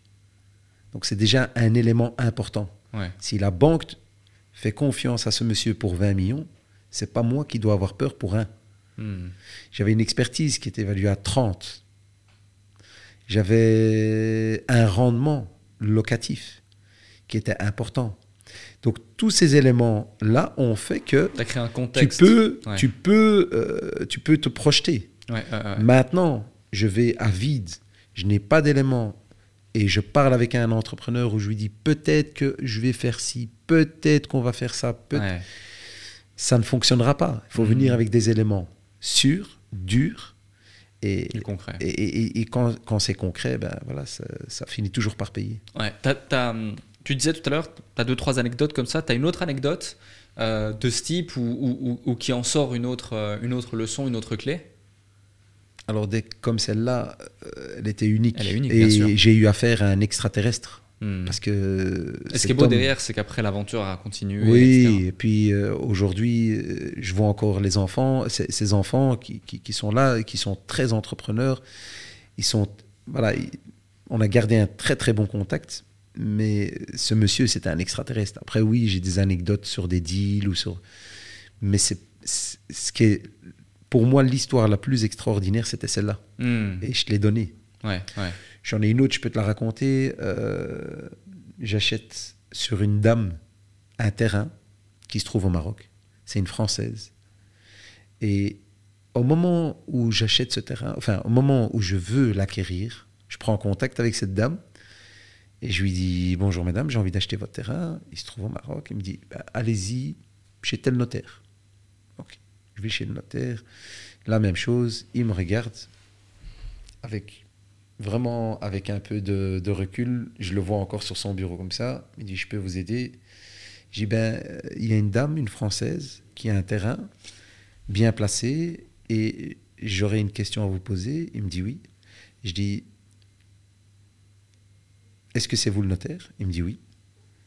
J'ai alors, deuxième question, est-ce que vous êtes intéressé par l'acheter? Notaire, il me regarde comme ça, il me dit, mais pourquoi est-ce que vous me posez la question? Moi, je suis juste notaire. J'ai dit non, parce que si vous êtes intéressé par l'acheter, je peux vous aider. Il me dit non, non, ça ne m'intéresse pas, etc. J'ai alors la troisième question, est-ce que vous pouvez m'aider parce que moi j'ai envie de l'acheter? Et là, il me dit, ok, pas de problème. Alors, je vais te la faire court. Hein. Ça a duré peut-être euh, trois ans avec le même notaire. On ne l'a pas fait. On a dû changer de notaire. Deuxième fois. Troisième fois. Et le quatrième était le bon. Alors, c'était tellement. C'était un terrain qui était vraiment prisé que tout le monde voulait se l'approprier. Et la propriétaire m'a dit on change quand? Quand le notaire lui a dit voilà, euh, votre terrain, je pourrais vous l'acheter au même prix que monsieur. Ok. Et là, elle a eu cette droiture, elle a dit non, non, non, j'ai promis ce terrain à ce monsieur et je le vends à lui. Elle m'a rappelé, elle m'a dit effectivement, on change de notaire. Deuxième, troisième, quatrième notaire, on clôture. Ça a duré dix ans. Alors, il y avait des problèmes d'héritage, etc. Mm. Mais ça a duré dix ans. Donc, j'ai pu clôturer ce terrain il y a peut-être euh, six mois et où j'ai commencé une négociation en 2010. Tu vois? Mais cette dame a toujours été réglo. Elle a Hmm. tenu parole. Et qu'est-ce qu'elle me dit? Monsieur Chamy, même si le terrain a fait x2, x3, x4, eh ben, et moi, et mes enfants, on est content de vous le vendre et que vous faites, vous faites une plus-value de malade, eh ben, on sera encore plus heureux si vous le faites. Et on vous l'a vendu au même prix qu'il y a 10 ans. Incroyable. Tu vois? Et donc, euh, voilà, ça, c'est des, histoires qui, qui sont juste extraordinaires. Ouais, ouais, ouais. Qu'est-ce qui explique euh, cette histoire selon toi? Parce que c'est vrai que c'est assez. euh, C'est des petits liens que, tu, que, que, que, que je tisse au fur et à mesure avec cette dame parce que je dis tiens, euh, je vais à Paris, est-ce que on se boit un petit thé, on en discute? Hmm. Euh, Elle m'appelle, elle me dit Monsieur Chamy, vous devez partir, vous devez y aller. Je prenais l'avion, j'y allais. Je, je- je lui faisais un feedback du, du, du dossier. Elle a jamais vu de faille, toujours été correcte. Elle me disait tiens, il faut payer telle taxe, il faut payer telle taxe, et je payais, je leur envoyais la preuve, tout était tout Carré. était clean, carré. Ouais, ouais, ouais, Et donc à la fin, elle m'a dit voilà, mes enfants et moi-même sommes heureux que vous faites une superbe plus-value. Ouais. Incroyable. Voilà. Alors je dis vous allez me permettre quand même de faire une petite vidéo souvenir pour mes enfants. Donc j'ai fait une petite vidéo comme ça, euh, vite fait, et je lui dis mais promettez-moi, je viens à Paris et je filme et on fait vraiment, on raconte vraiment l'histoire de A à Z. Et elle m'a dit pas de problème. Donc comme j'ai clôturé il y a 3-4 mois, donc je vais devoir me farcir euh, Paris, un, un bon, un bon brunch avec Ouais. les enfants et cette dame de 80 ans peut-être, Wow. euh, qui détenait ce terrain déjà depuis la quatrième génération, de 1910. Ok, Elle avait ce terrain depuis 1910, donc c'était pas rien. ok. Et qu'est-ce que tu vas faire sur ce terrain typiquement? Alors c'est un terrain pour faire trois unités de villa. Ok, Donc euh, j'en ai vendu déjà deux. Il m'en reste encore une. Ok, d'accord. Voilà. Ouais. Euh, super intéressant. Et la question que je me pose en écoutant cette histoire, c'est que, comme tu dis, ça a duré 10 ans. 10 ans, c'est colossal dans la vie d'un individu, dans la vie d'un entrepreneur. On lâche rien. On n'a jamais rien lâché. Ouais, ouais, ouais. Et ce notaire, en fait, il attendait que je jetais l'éponge parce que l'histoire, c'est quoi? C'est que le notaire m'appelait le matin, il me dit demain, vous devez être là. Et le lendemain, j'étais là. Et puis quand j'arrivais, il me dit ah non, ça ne va pas. Donc tu faisais Bruxelles. Bruxelles, Ah, ok. Tanger, Tanger, Bruxelles, Bruxelles, Tanger, Tanger, Bruxelles. Et j'arrivais, je restais 3-4 jours, et il me dit ah non, ça va pas, vous devez faire demi-tour. Et je revenais sur Bruxelles. Waouh. Puis un mois après, je rappelais, il me dit ouais, ouais, maintenant c'est bon, vous pouvez venir. J'allais. De nouveau, il me disait ah non, ça ne va pas. Hmm. Et comme ça pendant 2-3 ans, avec le même notaire. C'est incroyable, c'est incroyable. Et pour se rendre compte de. Parce que, est-ce pour se rendre compte si ça, ça vaut le coup derrière, la plus-value que tu vas pouvoir potentiellement faire sur ce type de, de projet de terrain, c'est quoi globalement? 20%, 25%. Ok. Et en Alors ici, de- peut-être un peu plus, parce que c'est comme c'est un terrain que j'ai acheté il y a 10 ans, le terrain a déjà fait x3. Ouais. Et en termes de chiffres, ça donne quoi? Ça donne 1 million et tu revends 3 millions. Ok, 3 millions et d'accord. Ok. Ouais, effectivement. Donc, euh, sur cette opération, ça, ça, ça vaut énormément le coup. Ça vaut aussi euh, les 10 ans, ça vaut aussi les allers-retours. Mais. Alors ici, c'est pas. euh, alors pour être, euh, si on doit parler vraiment sur ce terrain, Ouais. qu'est-ce que j'ai fait réellement? C'est que j'ai deux amis que j'ai mis sur le terrain, Ok. mais j'ai pas pris de plus-value de malade. J'ai pris juste, voilà, je dis, écoutez, j'ai payé, j'ai fait une superbe affaire, Mhm. et donc on se partage le gain, et voilà. Ok, intéressant. Et, euh, et ce, qui est, ce qui est aussi encore plus intéressant, c'est que on en conclut et on en déduit naturellement que sur ces 10 années, euh, bah, tu gères toutes tes affaires en même temps, tu gères tous Ah, les bien autres projets en même temps, Bien tu sûr. gères absolument tout. Et il y a peut-être même d'autres dossiers qui sont entre-temps rentrés, qui ont peut-être pas duré 10 ans ceci, mais peut-être 2 ans, 3 ans, 5 ans, avec des schémas euh, similaires ou spécifiques, parce que chaque situation est unique. Et, euh, et c'est incroyable, et ça fait rentrer la notion dans l'entrepreneur que tu es de multitasking et de la capacité à, être clairvoyant et penser euh, à énormément de choses. Et euh, il y a beaucoup d'entrepreneurs qui, des fois, même à mon humble niveau, mon humble échelle, où j'ai j'ai deux, trois trucs à gérer, deux, trois boîtes à gérer, deux, trois choses à faire, ils me disent, mais comment tu fais pour faire toutes ces choses? Moi, je te pose cette question, comment tu fais pour pouvoir euh, gérer toutes ces choses, pour pouvoir penser à tous ces chiffres, pour pouvoir aussi penser euh, à tous ces humains, parce que finalement c'est beaucoup de relations humaines, c'est beaucoup d'humains, il y a beaucoup de variables à prendre en considération dans l'humain, surtout quand il y a des, éléments émotionnels qui rentrent en ligne de compte. Prenons l'exemple de cette dame par exemple, bah, il, y a, de, y a une charge émotionnelle avec ce terrain, avec ses enfants, avec l'histoire, avec tout ça, sur 10 années en plus, à son âge qui plus est, euh, l'héritage, etc. Euh, comment tu fais pour justement prendre la hauteur sur ça et, et, mind mapper un peu tout ça dans ton esprit peut-être et pouvoir gérer tout ça au quotidien Mais je donne un temps à chaque chose, Ok. à chaque produit, à chaque investissement. Euh, je donne du, du temps et, et alors je vais chercher ce qui est de précieux, le réseau pour chaque projet. Ok. Euh, je ne vais pas demander à mon réseau euh, bruxellois de réagir sur, sur le Maroc, par exemple. Je vais aller chercher mon propre réseau marocain pour pouvoir le faire. Avant d'acheter ce terrain, euh, j'ai passé deux mois avec trois, quatre brokers dans un Viano. Et j'ai dit, vous me montrez tout ce qu'il y a. Et j'ai tranché la dernière minute. Hmm. Le dernier jour où je me suis déplacé, où je revenais sur Bruxelles, j'ai tranché. Ok. T'as pris ta Donc, décision et t'as Oh, dit. voilà. Ouais. Ouais, super intéressant. Tu vois. Et euh, justement, par rapport, à, par rapport à tout ça, est-ce que il y, a, y a- y a des phases où euh, tout de suite, parce que j'ai l'impression que tu cumules les informations, tu vois, tu cumules l'information, tac, tu- après tu analyses, tac, tu prends de la hauteur, etc. Et comment tu fais pour identifier les moments où c'est évident et c'est bon, t'as pas besoin de plus d'informations, tac, tu passes à l'action et c'est avec cette personne que tu vas travailler, c'est ce deal que tu vas faire, c'est ce truc que tu vas signer maintenant. Et les moments où tu identifies que faut temporiser, faut donner du temps au temps, euh, il faut prendre de la hauteur, etc.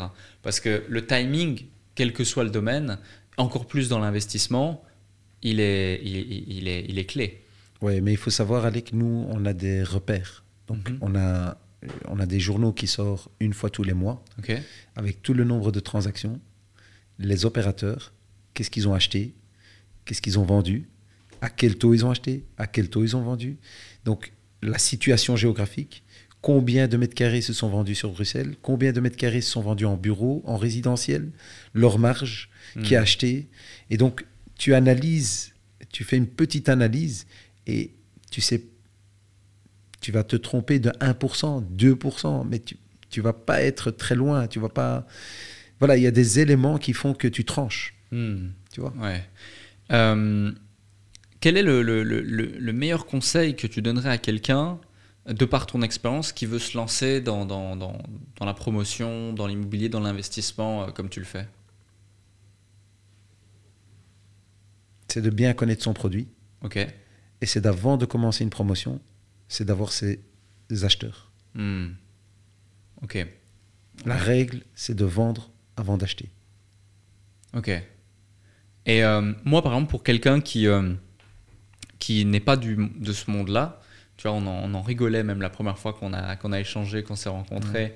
On était à cette table ronde, il y avait différentes personnes qui, qui faisaient tous de l'immobilier. Moi, j'étais avec mes trucs euh, digital, euh, euh, numérique, ultra rapide, nouveau monde, etc. Et puis où c'était très concret, très pragmatique. Vous parliez de d'empreinte carbone, de chauffage, de fenêtre, double vitrage et tout. C'était passionnant parce que euh, j'en apprenais à chaque, euh, à phrasé. Euh, mais, justement, est-ce que tu peux nous expliquer le, processus justement d'une d'une promotion? Donc là, tu évoques déjà un point qui est important.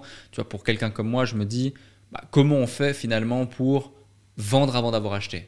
Euh, tu vois, ça me paraît même, euh, enfin, ça me paraît, je vais pas dire presque impossible, mais il y a tout un process. Tu vois, c'est un monde qui est relativement flou pour moi. Pour ceux qui nous écoutent, peut-être que euh, c'est aussi le cas. Comme par exemple, quand j'accueille des gens qui sont dans le monde de la crypto-monnaie.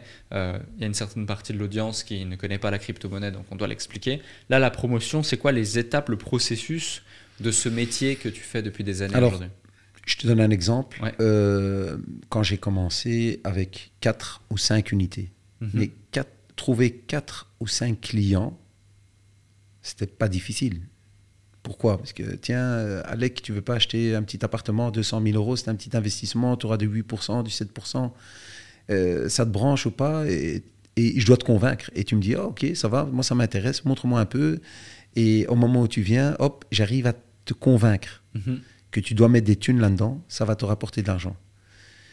Et en général, quand je prévends avant d'acheter, la personne fait aussi une bonne affaire. Donc, Mhm. elle a plus d'enthousiasme. Et ça se confirme. Mais une fois que moi je vois l'enthousiasme chez mes 3-4 clients, je confirme mon achat. Ok, Et mon deal est fini. ok. Après, il y a différentes manières aussi de le faire. Mhm. Euh, et là, il faut être un peu dans du juridique, un peu dans de la stratégie. Euh, par exemple, j'achète un projet et je dis je vous paye quand j'aurai mon permis d'exploitation, un permis d'urbanisme. Mhm. Et un exemple, par exemple, c'était j'ai acheté un projet où il y avait, où il y avait un, un potentiel de 30 unités, mais en vendant 12, j'avais plus de dette. Ok, Donc, j'achète le site à condition d'avoir mes permis. Et j'ai vendu à condition d'avoir le permis. Hmm. Donc, le jour où le permis est arrivé, j'ai juste dû prendre la différence. ouais, ok, je vois. Tu Je vois? Ouais. Donc, c'est c'est stratège, mais c'est clean, c'est propre. Et tout le monde a fait une superbe affaire. Ouais. Tous ceux qui ont acheté cet appartement chez moi, ils ont fait x2, x3 aujourd'hui. Ok. Et euh, lorsque, euh, lorsque tu, tu, tu, tu, tu mets en place ce type d'opération, toi aussi, du coup, est-ce que tu gardes des unités pour toi et tu, tu vas ensuite faire des plus-values ou c'est vraiment tu, tu les vends tu- Ah, mais moi, quand je le fais, c'est une plus-value. Ouais, c'est une plus-value de Ouais, base par rapport ouais, à la voilà. promotion. Donc. Ouais. Ok, donc tu, tu, tu gères le projet comme ça, tu fais ta plus-value sur le projet, puis ensuite tu trouves après, je gagnais un petit peu moins, liés. Mhm. mais j'ai rien dû mettre. Ouais, ok. Tu apportes l'expertise, le temps, le Voilà. travail, l'opportunité, la mise en place. de J'ai acheté avec Ouais. zéro, Ouais.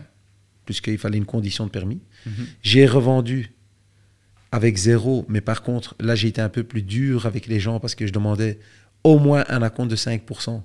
Ouais. Alors, pas chez mon notaire, parce que ça, ça- ça les perturbait. Je dis, mais vous pouvez mettre 5% chez votre notaire. Mais moi, j'ai besoin d'avoir une garantie que vous allez m'acheter. Mhm. Donc, il m'a envoyé cette garantie comme quoi ils allaient acheter. On signait. Et donc, je devais juste prendre la différence. Mais en réalité, cette différence correspondait à si je devais l'acheter, mettre de l'argent, payer des intérêts. J'aurais eu le même bénéfice, sauf que j'ai été plus vite. Et les gens ont pu acquérir à un prix plus attractif. Hmm, Ouais, je vois. vois? Je vois, ouais. Et euh, donc là, tu donnes l'exemple de 3, 4, 5 unités. Donc trouver 3, 4, 5 acheteurs. Comment tu t'y prends quand tu dois trouver pas 3, 4, 5 acheteurs, mais euh, 40. 50 acheteurs, 40 acheteurs La même chose. Je mets un produit en place. Là, euh, alors, pour, en l'occurrence, aujourd'hui, je suis sur un projet de 41 logements. Euh, j'ai pas encore acquis. Normalement, je dois l'acquérir pour fin du mois. Mais j'ai déjà une vingtaine de pourcents vendus. Mais j'ai aussi un potentiel de 100% de vendus. Ok. Voilà. Donc, peut-être que fin du mois, je vais conclure, mais que tout sera, tout sera vendu. D'accord. Ok. Et, et- et ça, c'est lié à ton réseau, c'est lié à, à des actions marketing que tu mets en place, J'ai mis des actions marketing que je n'ai pas encore publiées. Mais elles sont prêtes pour les, les petits. Et après, je suis tombé peut-être sur un ou deux investisseurs qui disent Ah, moi, je suis prêt à le garder en portefeuille, je te le rachète et je le développe. Ok. Ok, parfait. Comme j'ai pas d'intérêt intercalaire, mes intérêts intercalaires sont beaucoup moins élevés, Mhm. Je fais une diminution de prix. J'ai mes droits, mes, frais d'agent immobilier. J'en ai pas, donc je diminue. Et donc je vends mon produit un peu moins cher, mais j'ai ma même rentabilité. Hmm. Je vois, je vois. Euh, tu évoquais un sujet également, et euh, ça, c'est la réalité pour tous ceux qui, un, font du bon travail et deux, le font dans la durée. C'est que les bonnes affaires, les bons deals, finalement, de par la réputation, de par la notoriété, viennent à toi et tu n'as plus besoin de les chercher. Exact. L'avantage, c'est que ça crée une un certain confort.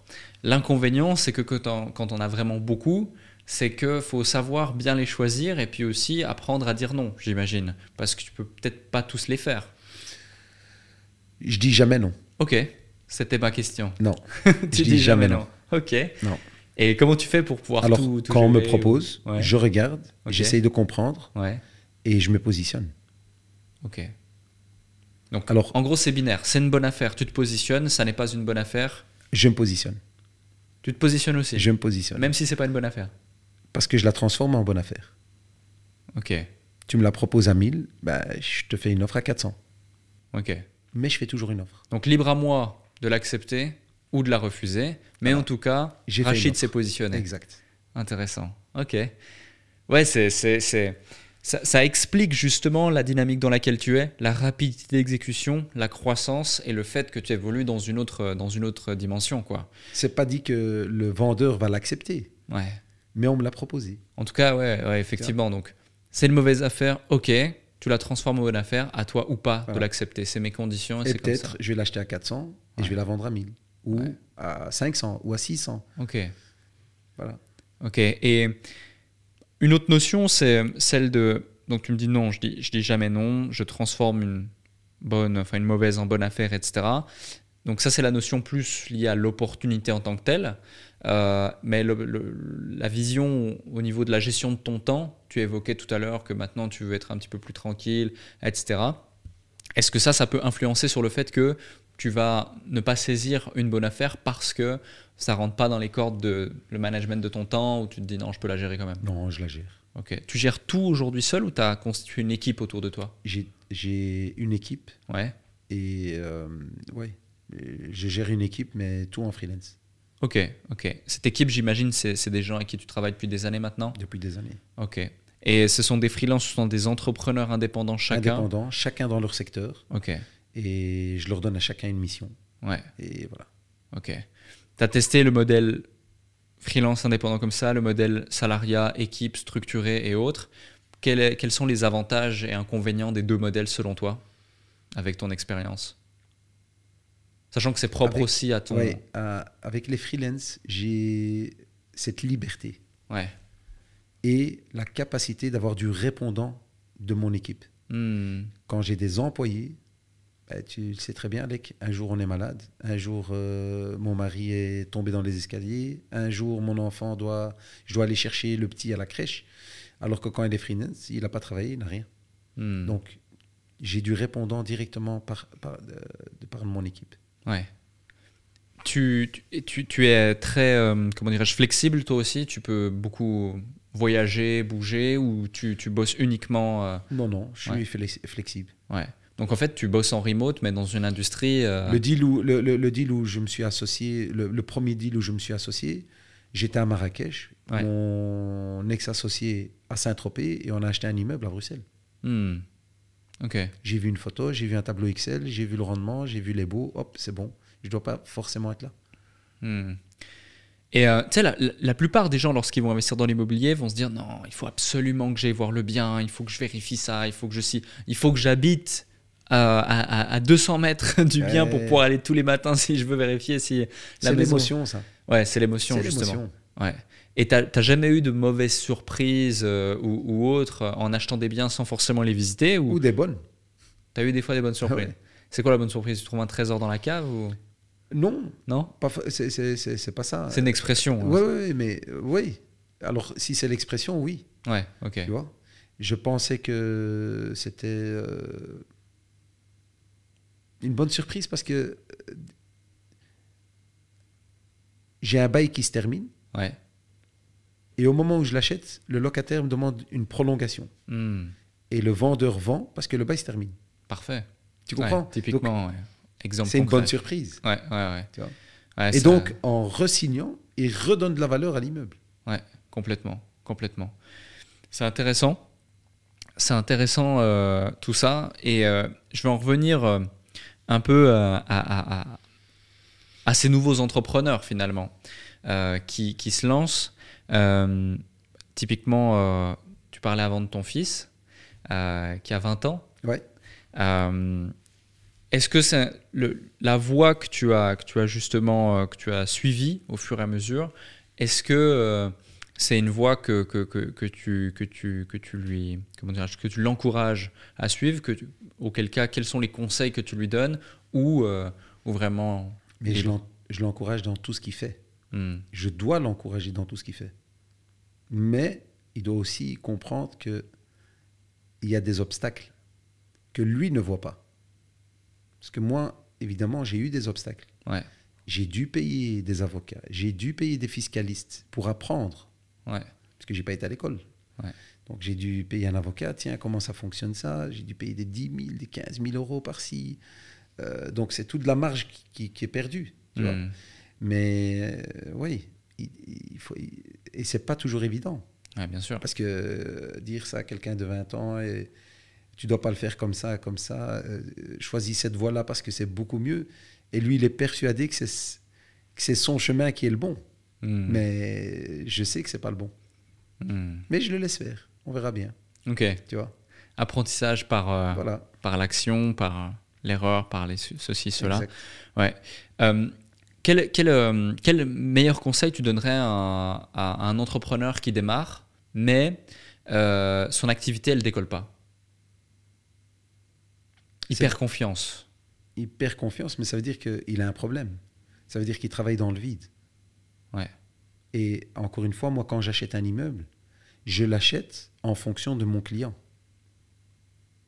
Et donc, est-ce que lui, en tant qu'entrepreneur, il travaille et réfléchit comme son client ou il réfléchit comme pour lui? Hmm. Parce que si c'est lui, personnellement, ça ne va pas le faire. Il doit réfléchir à la demande de son client.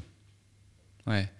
En fait, durant toutes tes opérations, toute ta carrière, même quand tu vendais des fruits et légumes, euh, tu t'es toujours mis tout simplement à la place du client et tu t'es dit est-ce que ouais, Ça sert à rien d'acheter telle marque de banane, ça fonctionnera pas. Achète telle marque, elle partira mieux. Ou prends un peu des deux, hmm, parce que j'ai les deux. Mais euh, il y, a- il y a plein, plein, plein- plein de, de- de- de choses comme ça où tu, de toute façon, tu sais pas faire du commerce si tu ne réfléchis pas à la place du client. ouais, Et encore une fois, ne travaille pas dans le vide. Réfléchis avant de commencer. hmm. Qu'est-ce que ton client peut t'acheter? Ouais. C'est clair. Et- il y a une autre notion que j'ai identifiée dans, dans, dans justement cet échange, c'est la notion de, de pivoter pour aller chercher davantage de volume. Euh, je te donne un exemple. J'imagine que si on reprend la- l'analogie des, des- des fruits et des légumes versus l'immobilier, tu pourrais vendre des fruits et des légumes euh, et euh, être sur euh, voilà. euh, Monsieur Jacques, euh, Madame Martine euh, qui vient et qui achète au marché euh, euh, un paquet de raisins, une banane, un truc, Mhm. ou faire du gros directement.